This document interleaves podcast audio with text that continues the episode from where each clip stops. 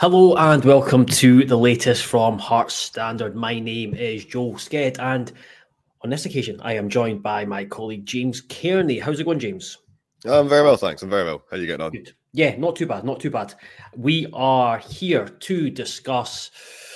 Uh, so I'm, I'm, trying to do three things at once here. Uh, we are here to discuss the, or not discuss, hand out imaginary mm. awards for the season so far. So we're of course at the halfway point in the season. Well, halfway, uh, just further than the halfway point in the league. Mm. Uh, but just yeah, it makes it easier to say the halfway point of the season because it's the winter break and it's just a natural, uh, natural kind of um, stopping point, and it gives us the opportunity to do shows like this where we hand out awards for the first half of the season. So we've got a lot of awards here, most of them good, some of them, some of them not so good. Mm. but we'll kind of be quite probably quite quick fire. So a lot of the things that we kind of spoke about or covered when uh, Liam was on the show. We looked back at the first half of the season. This will be um, this will be similar, but going into um, other areas as well. We will have uh, a video later on the week about the Q&A, some of the questions that have been sent in on social media uh, between myself and Scott and James and I will probably answer some questions as well for a written piece that will likely go uh, go out on Friday or over the weekend. So be sure to check out this. But on this occasion, we're here to chat about the awards that we're about to hand out. So the first one will be let's I've got I've made the list, just need mm-hmm. to find it. Uh, oh, I've of course closed it down. So what is the? I, I had it as um, the best player apart from Lawrence Shankland. Yes, that is yes. that is that, that is exactly where we will start. Best player not named Lawrence Shankland because I mean, if we just did best player, then it's it's, it's obvious who that would be. So best player yeah. not named uh, Lawrence Shankland. Who have you got, James? So I had two in mind, um, but I've been trying not to repeat myself throughout these awards. There's there's one where I've I've, I've had to repeat myself. Right. There's, okay. Well, and this, this, this is the answer. Right. With the, one of these is the answers. Yeah. So I think I know exactly who you're going to go for. So I, I had him in mind as well. Um, but I did so. Then I, I won't go for him. Then I'll go for Alex Cochrane. I think he's had an excellent season so far. I think he just continues to go from strength to strength. He's done it in, a lot of the big games. He's becoming more and more consistent as the season goes on to the point now where I think he's in the conversation for being the best left back in the league at present. You know, I, I, I think you look at Celtic and Rangers at the moment, that's a kind of problem position for them both. And looking at elsewhere around the division, I'm not convinced there's many better at the moment, or there's not be many better this season. So yeah, I'll, I'll go for Alex Cochrane then. Okay, that's uh, that's a surprise. I thought Cochrane. I think he's been he's been really good. He's been consistent. He's been solid. Uh, that's that's my view. I, I guess you far in my book. You know. That, yeah, yeah. I like consistent players. That's fair. That's fair. No, he's he's definitely. I think you look at it when I was looking at the the list of players and thinking who's the best out of Shankland. I don't. There was there was only other one kind of obvious answer for me. The but there was also a lot of players who they have done really well and improved on last season when I think a lot of the teams, certainly in the second half of the season, maybe stagnated or regressed. There's plenty of players who have kind of kicked kicked on, but without uh, just being uh, just kind of kind of blowing me away with their performances. So Cochrane fits into that. I, however, gone for Frankie Kent, who yeah, has been, that. Yeah, yeah. He's, he's he's he's been excellent, and I'm sure we're going to keep, we'll we'll cover him. Uh, I think in um, in, in another award very, very shortly. So I won't, I won't speak too much about him because we can both mm. we can both speak about him very shortly. So yeah, Frankie Kent. In in brief, I just think he has been the player that Hearts have. Hearts have needed. Hearts missed last season, uh, or the second half of last season without Craig Halkett. In fact, missed the entire last season just because of Craig Halkett's uh, injury issues. So he was in and out the team due to a variety of uh, variety of inju- uh, injury issues and we look at Kent and how important he has been to to that defence. He's just come up from down south and being that reliable presence who puts his head on the ball and just kind of no nonsense centre back who can play a wee bit as well. He's competent on the ball without being uh, it's uh, like a, a liberal who you don't want to have on the ball. So moving to most improved player, who have you got, James? So this one I feel I feel a bit I wasn't sure about this one just because I think this player I think the first half of last season he was excellent and then the second half of last season was not so excellent. Um, but I think he's really kicked on, particularly over the last kind of two months or so. It's Kye Rowles. Um, you know, I think we all know that going into the World Cup in Qatar. He was an excellent form. He played really well for Australia when he did get, did get his chance at that tournament. And then it it seemed like he regressed a wee bit, I think, over the second half of last season. But I think there's, I don't there was there was any wee bit about it, James. He definitely yeah. regressed. yeah, quite significant. So I, I, feel a wee bit bad putting him in for most improved because obviously you know, the first half of last season he was excellent. There's obviously a good player mm-hmm. in there, but I think compared to the way he finished last season and the way he's playing, or he was playing up until leaving for the Asian Cup, just fantastic. Um, again, just looks a lot more solid, looks a lot more confident as well. And I think you can see that. I mean, there was that moment in the Edinburgh Derby when he was on a booking already, obviously, uh, for giving away the penalty. And then at one point he was on the ball and Martin Boyle was kind of chasing after him. And he still had the presence of mind and the composure to basically just turn Boyle, skip, like skip past him and then like charge up the pitch. And it's like yep. for a player to do that on a booking in a derby when it's nil nil, that takes guts, you know. And again, I think that's something that we're seeing more of in as time goes on. And it's just nice to see him back back to something approaching his best. Yeah, absolutely. He was definitely one I considered. The only reason I didn't choose him was because of something you alluded to when you mentioned about how good he was last season. So my kind of view is that he's just got back to the levels that yeah. the Hearts fans expected or what that. we saw in the first half of the season. But absolutely, it's like there's a couple of uh, it's like Graham makes a point that Kent seems to have helped improve Rowles, which I'm sure yeah. we'll come on to talk about very shortly. But he has he's, he's looked better as the season's gone on. I don't think it's any surprise that gone to a back three where he's not having to be so. He's, he's not doesn't have the responsibility as much responsibility to be in those physical duels and one on one with mm. uh, one on one with centre backs. It gives them a wee bit of breathing space and it allows them to be on the ball. And I think that's something that has improved uh, um, within him over the last certainly the last couple of months. Is his ability on the ball to step out, like you said, you made the you made the point about the Martin Boyle one. So he looks like he's grown in confidence and um, just ensuring this, and uh, he just seems to be uh, kind of. He just seems to be. He seems to feel comfortable within the the setup at the moment, and you can really see that because I do think he is a player who can make Hearts a lot of money, especially if you look at him potentially going to a European side or even going down south where there is a lot more focus on like it's more positioning and it is um, kind of less physical, the more tactical and technical than it has been uh, when you look at the past in um, the English Premier League. So yeah, can completely understand that. I went for Alan Forrest. Mm. I just think he was. I thought he was a smart. I thought he was a smart pickup at last season, and he did. He was he was effective enough. He was productive enough with uh, with his goals and assists, but he never last season he never really held down a regular spot in the team, and that's kind of the role I was expecting from him. He'd be that bit part player or squad player who would be useful in domestic games where we had so many more games and there was there needed to be rotation. So never really, I don't think there there's there's ever that um, kind of pressure on him to be a key player. This mm. season, I think he's he's stepped up. He's been he's been relied on a lot more, just a variety of reasons, positionally, uh, injuries, players that's been signed but not settled in. Players have been inconsistent, whereas Forrest has largely been consistent. He's played in four or five positions. He's come up with some really big moments. You look at the goal against Hibs, you look at the his performance against Livingston and his performance against Celtic as well. So I think he's stepped up and the Hearts fans and generally probably more appreciative of what he's what he brings to the team. He's never going to be a world beater. He's never going to be uh, when you have the uh, like uh, mascots or kids on um, before the game and they're talking about their favourite players. I don't think Alan Forrest is ever going to be in that realm, but I think he's going to be an important first team player, which he has been this season.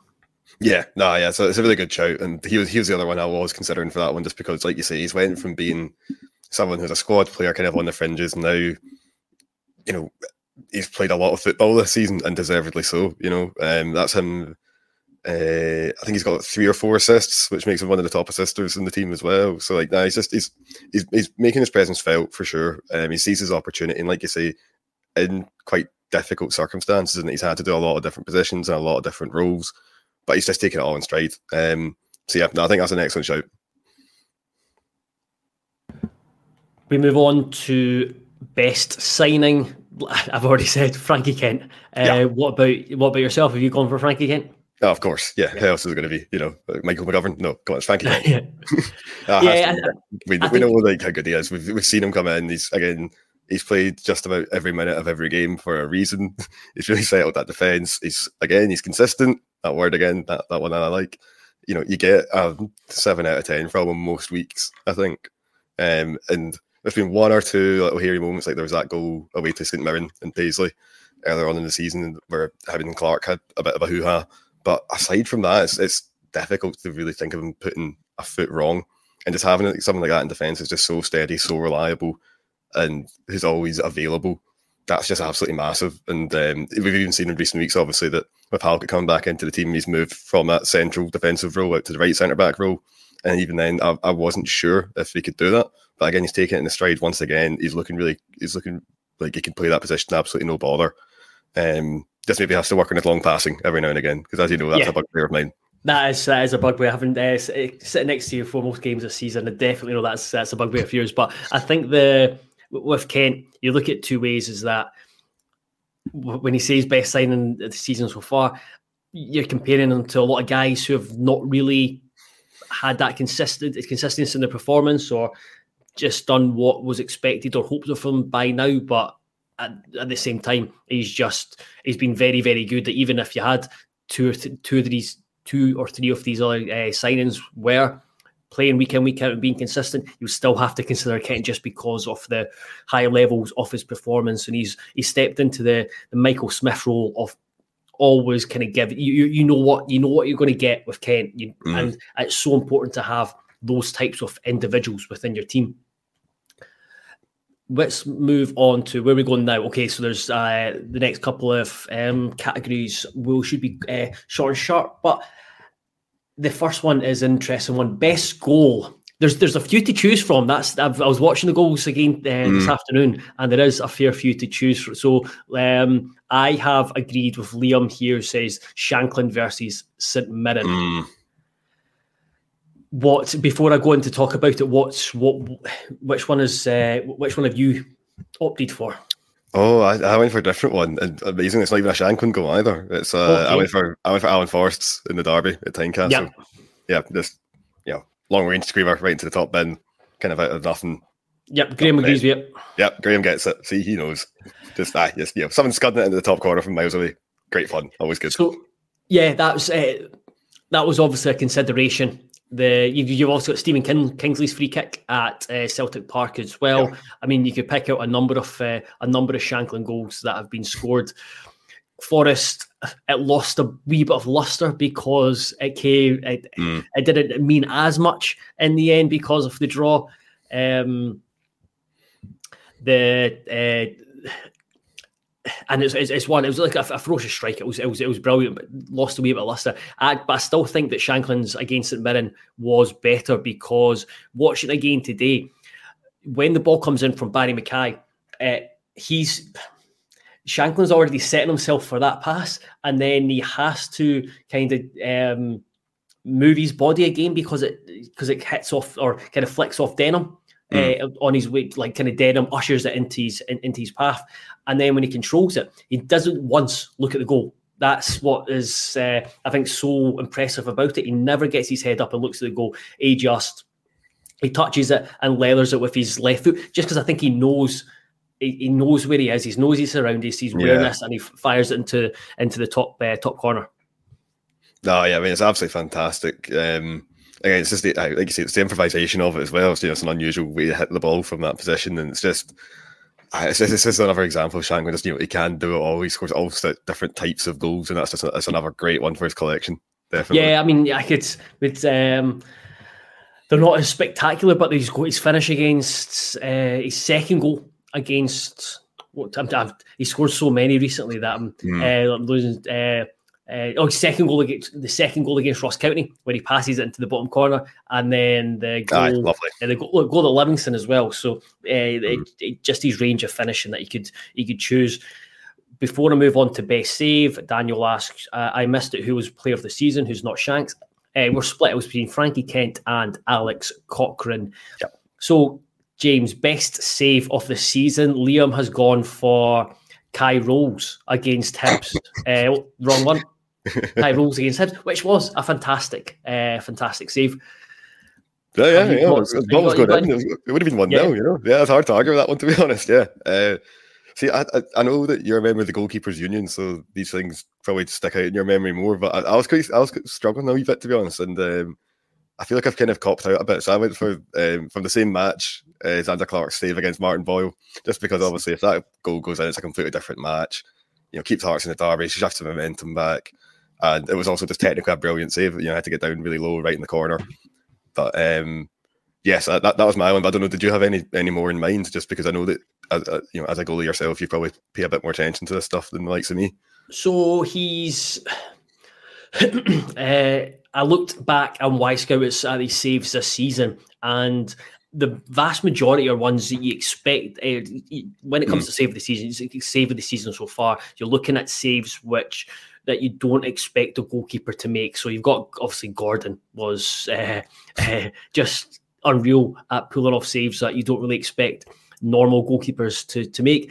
Clark is someone who who, who saves shots that very rarely does he get beaten by a shot uh, now that you expect him to save. There was one.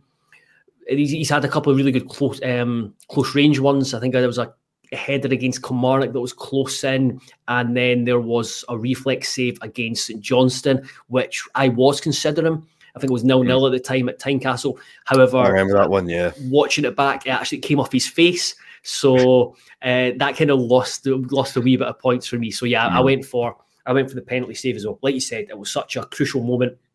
And also, I think it was a crucial moment for Hearts. It was a crucial moment for Zander Clark as well because he could easily been dropped the after kind of two of the previous games against Rangers and and Aberdeen against Rangers.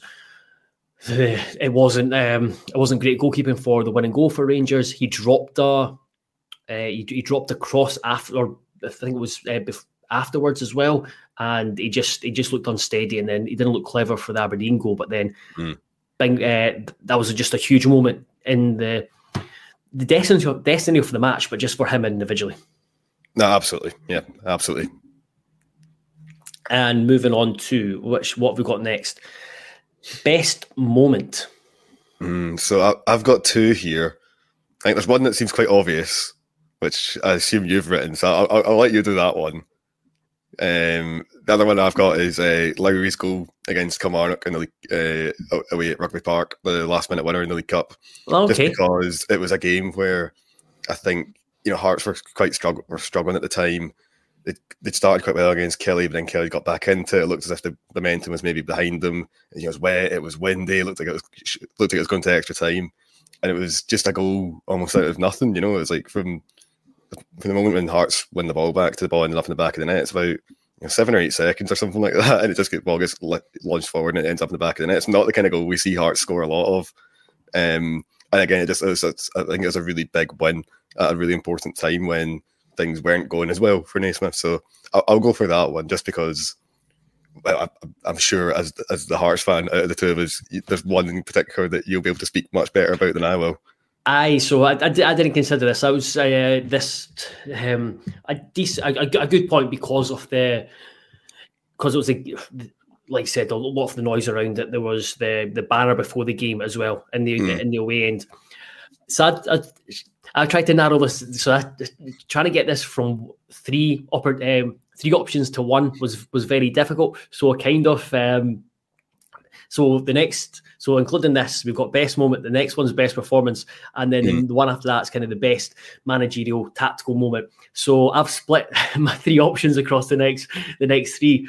So for best moment, I have gone for uh, the winning goal against Hibs. Of course, yeah. yeah. Had to be Just, right. Had to be. Yeah, it was.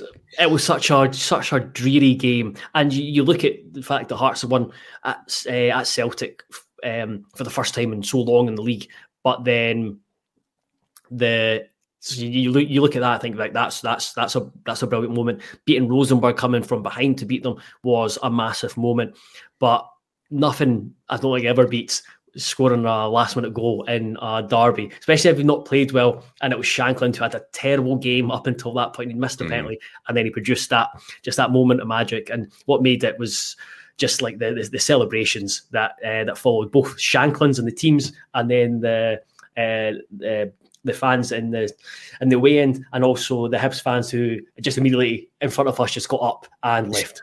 Yeah, no, like you say, I had it all. It was brilliant, and just I love the just the finish as well. The fact when you watch the replay of it, and you know you can see there's one angle you can see where he's like he, looks like he's falling over the whole way. Like he doesn't look in control of. He looks he looks completely off balance. Like he just kind of lunged into the ball a bit desperately, but still to be in that situation with you know players all over him, and still to just to curl it into the top corner of the outside of your boots, just ridiculous. So uh, yeah, yeah, I think that that one's I, I said I had that one jotted down, but. Um, I think it's got to be that one, doesn't it? It's last minute derby winner. What more do you want? Yeah, exactly, exactly. What have you gone for best performance? Um, so I wasn't sure was this for the team or for an individual. You can you can uh, you can choose whichever one you've gone okay. for. I've I've went for I've went for team. Okay, well it's kind of the same to be honest. Anyway, because I, I think the best performance I went for the two 0 win at Celtic Park, um, and then as as from an individual perspective, I went for Alex Cochrane again. I thought that game he was absolutely magnificent. Um, definitely helped by the fact that Mikey Johnston had a stinker, but he was absolutely immense that day. Didn't put a foot wrong. Um, and obviously in a very difficult game where a lot was asked of him, and he just you know he responded absolutely magnificently every single time. So I, I would go with that. I think I think I think I, I, would go for best individual performance would be Cochrane, and then the best team performance I think it has to be the two 0 win at Parkhead, doesn't it? So it does, but I've, I've I've put that down as my best kind of tactical moment because I, I really enjoyed hmm. your piece afterwards that looked at how Hearts kind of got in front against Celtic and then just kept them at bay because I was watching when I was watching Clark's saves today. He he had four saves in the entire uh, entire match against Celtic. Every single save was outside the box. So we'll come right. on. Uh, we'll kind of talk about that more in depth uh, later. So, but my best performance, just because it's the one that resonate. The one that resonated with me um, the most in terms of what I want to see from a Hearts team was the Rosenborg game. Yep. Just the, the the first leg didn't go to didn't go to plan, but managed to just get a, an away goal there, and then Rosenborg scored early at Tynecastle. It's like, well, that's mm. that's that, but. Tynecastle that night was incredible. Europe, uh, proper European kind of European night under the lights, and the atmosphere was incredible. And it was just that's it kind of ignited the the team to uh, come back. And I just thought the energy that night was was incredible. It's like not the most most like refined performance, but it was there was there was an element of chaos about it, mm-hmm. and I, I, I like that when uh, I think Hearts always have to play with an element of chaos. No, that's fair enough. I'll need to take your word from that one because that's one of the few Hearts games this season I've not been to. I only watched that one on the telly. Uh, so of course, there. yeah, I, yeah. I, didn't get, I didn't get to experience it, so I'll, I'll take your yeah. word for it though. Yeah, it, it, looked like a, it looked like a great laugh. I'll, I'll, be honest. Yes, it was, and it was it was one of those where uh, because I was working that night, and then immediately I was like, right, I'm definitely going as a fan to the uh, the, the Pulp game, which we'll get mm. to uh, get to later. So yeah, well, I'm sure we will. yes, So that was um, that was my best performance. I'm just laughing at Liam's um, for a moment this season when we decided to play with nine men because Hoff needed a job St Mirren. I should re- uh, remember that because we are like, make a change. yeah, that was very confusing. It was, it was, a good few minutes as well, wasn't it? Oh, it was, it was ages. It was ages. Yeah, yeah. the so what have you? So I've, I've said about Celtic away. What was your best kind of mm. managerial tactical moment? So th- this is where you kind of praise Naismith for a, like a big um, big decision, or you could say the um, best managerial or kind of coaching or tactical moment is the improvement in set pieces, which has been led by Frankie Kent. What have you gone for?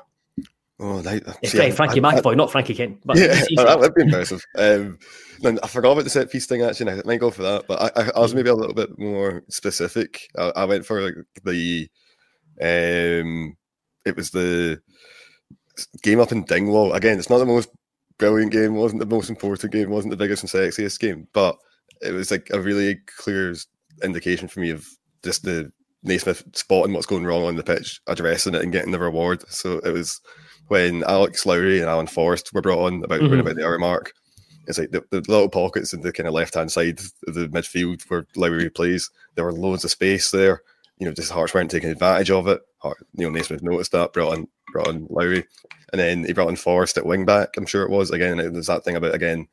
Hearts were getting joy out, out on the right hand side and behind. They were finding time, and then you know about five ten minutes after that, the, the two of them combine with a Lowry ball in behind the defence Forrest somehow gets a header on and then scores. So again, it's one of those moments where it's again it's not probably not the biggest. It probably didn't have the biggest impact, but it was one of those moments that really impressed me just because I, I thought it was um, just yeah, just a really bit of insightful bit of management from the sidelines. And again, I thought it was an instance of just the game getting turned to Hearts' favour because of the changes that were made during. Yeah, that, that was that was a big week that because you we were at we were at Rugby Park that week as well, and the one you talked about with Alex Lowry scoring late on, and mm. Lowry was brought off the bench bench in that game. So it was, it was two big moments, and it, it, took a while after that game to really kick on. But there was yeah, it was it was positive signs, and again the. The there was there was chance uh, at, at, the board at time, so it was a was was a big win, and it was was a key turning point. But again, it's found a few times where you're just looking at the starting eleven, you're thinking, I'm not sure that's going to work, and that was that was one case because you had mm. Denholm playing kind of Denholm was playing more of a higher role. The um, and then like a fire that was just one where he just didn't really look comfortable playing at wing, uh, wing back in the uh, in the first half. Um, so yeah, that's uh, yeah, that was a big moment. It was an impressive moment for from Naismith. I thought like I said, the Celtic uh, Celtic game away. I thought you dissected it really, really well in, in your piece. Just the the way that the midfielders worked in tandem with the the wing backs. The wing backs were, were, were brilliant. The fact that the fact that Mikey Johnston got cheered off uh, said said a lot about Cochrane's performance. You had Atkinson up against Stelos Palma as well, put in put in a, a, brilliant shift, and then the the way the two kind of number eights and George Grant and Aidan Denholm worked uh, worked with it, and going back to what I said, Celtic were reduced to four shots on. I think it was four shots on target, all of which were outside the box. It was just it was a it was a brilliant team performance, but I think it was like tactically spot on as well, especially getting that early goal because when when we scored, I was like, uh, it was one of those probably scored too early here at Celtic Park, mm. and then hmm. you get a second one, and you're thinking, oh no, this is even worse because you're, you're going to lose a two goal lead. Mm, but then, remember we saw that at Ibrox, didn't we? When you know Shankland scored again like five, six, seven minutes into the game or something yeah. like that, and then obviously there was those two late goals. So it's like, yeah, you don't want to score. It sounds dumb, but yeah, you don't want to score too early, you know, because it can sometimes be a bit like, oh god, right, we've got eighty minutes now. What we're going to do? But it was just because of the nature of the performance. Of course, Celtic contributed to it, but standing the way end, you're thinking this is actually really comfortable, which is, uh, I think, arguably one of the most impressive aspects of it. Liam, before we move on to the next one, Liam mentions the reaction to the Celtic Park defeat at Tiny and then how he set up and approached Motherwell away, controlled the game and got three points. So we never really looked back. Yeah, I think that's that was a big turning point tactically, that going from the back four to the back three. Motherwell was it's a shame because the game finished 2 1, but it was 2 1 going on 3 4 5 1 with the way Hearts controlled it. Should have had a couple of penalties, created better chances, never really like, like conceding as well. So and it came at an important point because it was just before the international break. And at that point, there was again the noise and questions around Naismith, and that win allowed a wee bit of positivity going into that international break. When usually it's times where teams look, uh, if there's um, if they're going to make change a manager, it's around that time. No, absolutely. You know, because I think that I'm, I'm, I'm sure I'm, I'm, right in saying that the game. I think the first game of the back three, and it was the two-one defeat at Ibrox which was immediately after the the four one defeat to, to, Celtic, right? So yes, I, yeah. I, yeah, I think if you look that up, I'll, I'll, continue with my spiel. But um, so I, I think you can argue. I think that perhaps even the game at Ibrox, that's the turning point because that's when the system changes. That's when you you see the back three. That's when you start seeing Baningime played in the number six position, and he comes he really comes on to a game. That that was a big turning point. point, and yeah, okay, that was a game that ended in defeat, and yeah, it was a sore one. But ever since then, like as Liam says, like I think from that point on, you know, it's been pretty much the back three in every single game. That's kind of been the template going forward. So yeah, that was obviously a disappointing afternoon in the way it ended. But I think tactically, that was a big, that was a really big game because it showed that Hearts can compete within that system and make life really difficult for their opponents. Yeah, so it was just the just looking at it now. It was that Celtic game and then the Rangers game that followed um, I forget uh, all right. Yeah, the Rangers game that followed, Livingston at home, and then the Rangers League Cup game where it just it didn't yeah. didn't really work. Hmm. And mm. well, we'll get to that. Don't worry. I've got that on my list for later on. Yeah, okay. well, we'll get to that. I think the final, uh, sorry, the, the penultimate positive award is the biggest surprise of the season. Um, well, could again, be could could be positive, could be negative. Depends how you take it. Yeah, well, I, I was positive. Um, yeah. and again, but it's again a boring one. I'm kind of repeating myself, but I think you have to go for the 2 0 win at Parkhead. I don't think anyone saw that coming. Uh, in fact, anyone that says they did, you're lying. No, you didn't. Absolutely everyone thought they were going to go there and it was going to be a long, long afternoon. And it turned out to one of the most comfortable afternoons Hearts have had all season. So, yeah, I'll, I'll go for that one just because it was completely out of the blue, let's be honest. Yeah, absolutely. Because I remember we did the preview show, and it was just like we were very can, doom and gloom. Yeah, can can Hearts win at Celtic, uh, Celtic Park? And there was so many people just like, no, finished. That's it. Yep. no, no one discussing it. And then they produced that. So yeah, that was no one saw that coming. Like not even the most uber positive Hearts fan. We're like, we'd be like, can Hearts win? Yeah, will we? No. Uh, so yeah, that's um, that's definitely the biggest. I think the on an individual basis, that was a, that is definitely the biggest surprise, or uh, a game by game basis, that was definitely the biggest surprise for me.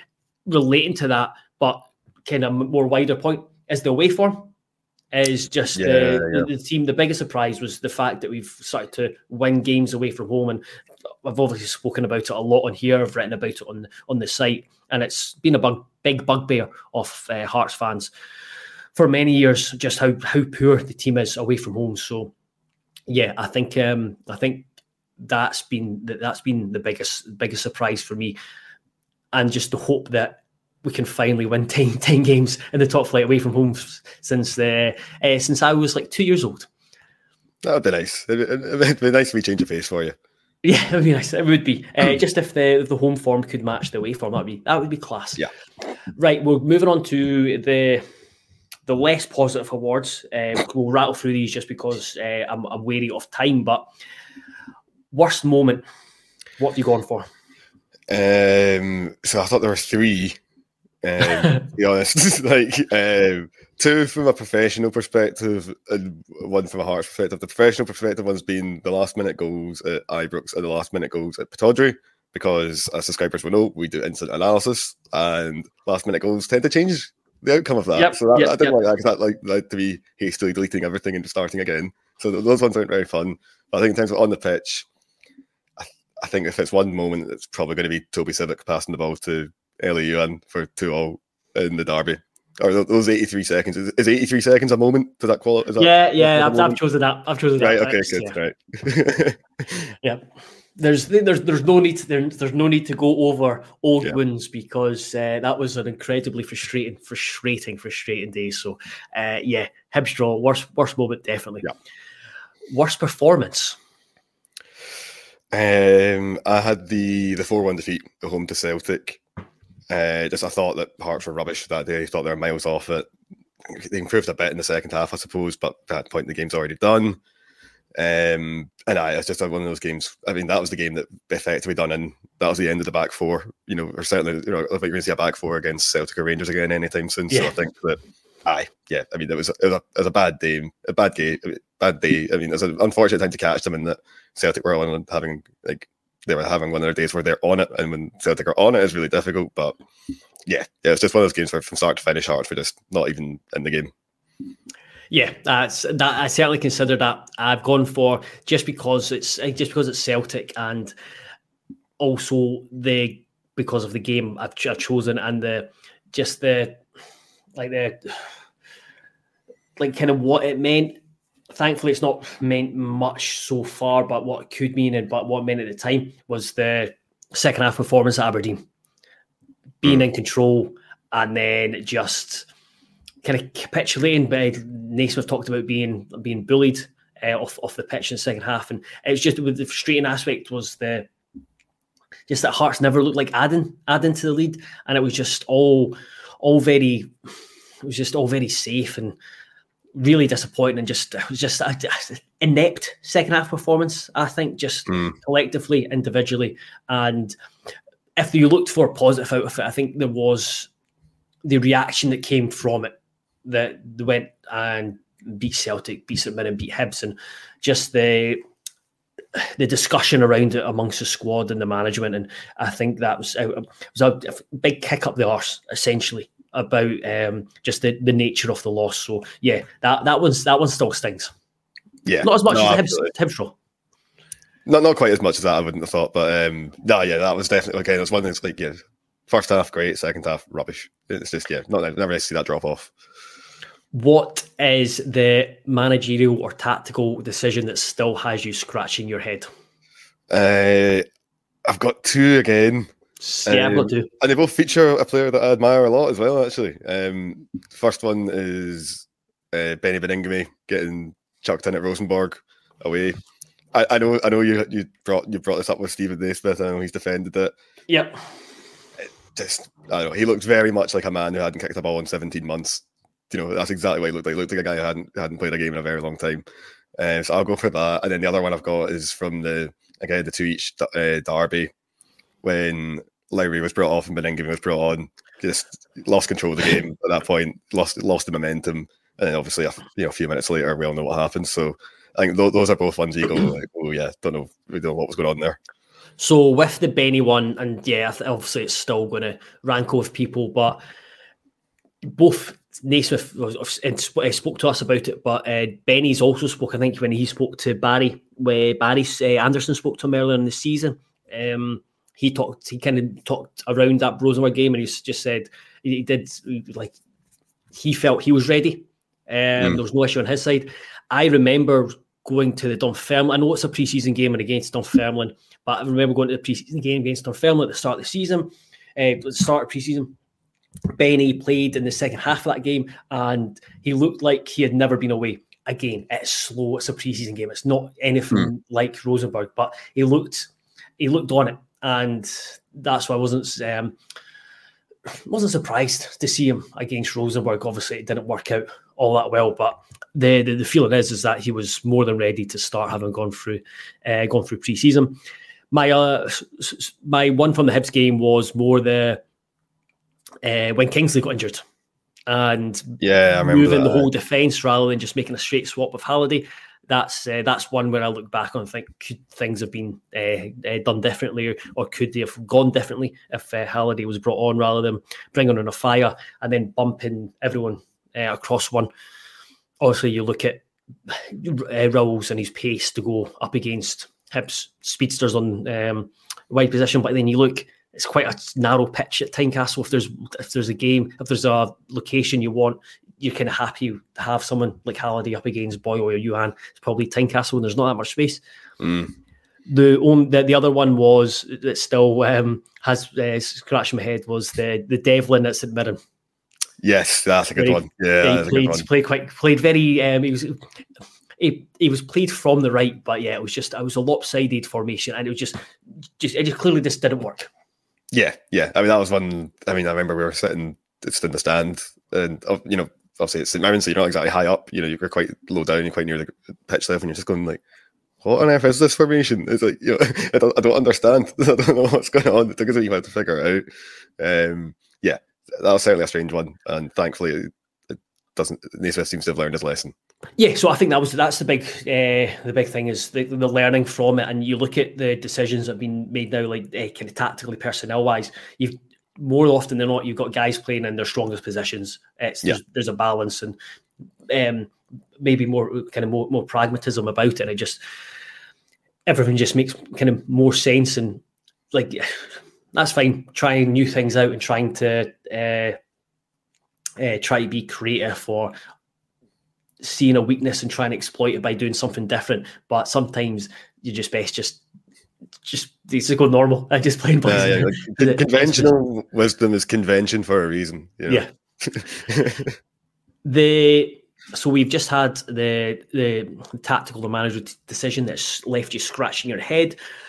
Three more to go. Biggest dis- disappointment. So this is in general. I've, I've mm. looked at in general, but what's your biggest disappointment? Uh, I went for the League Cup semi for this one. Again, I just saw it was a game where yeah, I consider that. Yeah, it, Hearts were quite defensive, but it just looks like they were set up in a way where they had absolutely no plan for responding if they fell a goal behind, and it just it didn't look. There wasn't much attacking intent on show not until maybe the last 10 minutes, 10, 15 minutes, and the game's already you know dead and buried. So I think I think that was a disappointment one, particularly because I mean they got into, it was now nil at half time, wasn't it? So it's kind of you're kind of yeah. all right, you know, it's not been great, but they're still in the game. Who knows? Nick I go. and then the second half it was just uh, Rangers scored twice quite early on, and then you go, well, that's that. And again, it, it was more the it was the nature of the display. It's more the fact that Hearts didn't really lay a glove on Rangers by the time it was all said and done. And I think that that's yeah. got a disappointment, you know.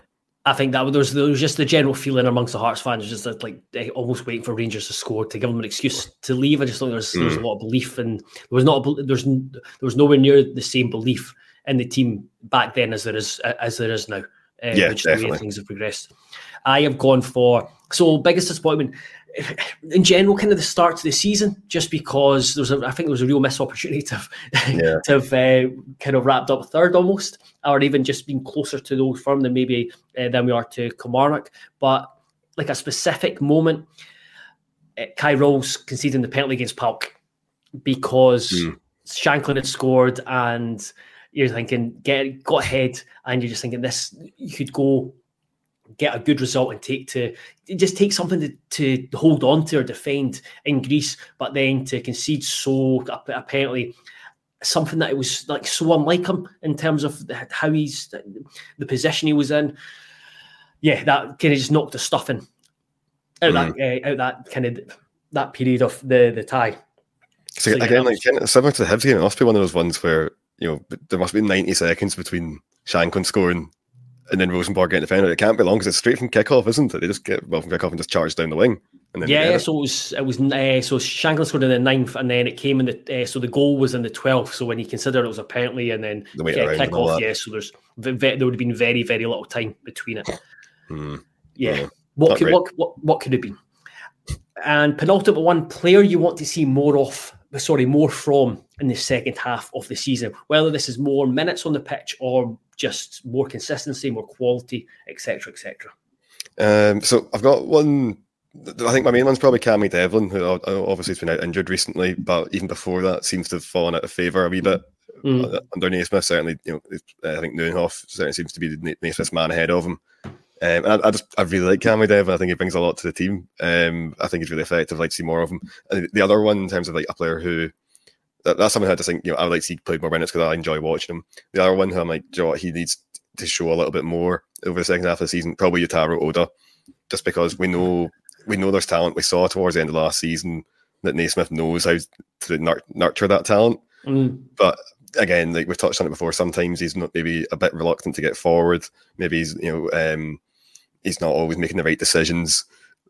And to be fair as well, he might part of it as well. He's a casualty of the system, and that the yeah. know, in the in the in the three five two, there's not really a home for him there.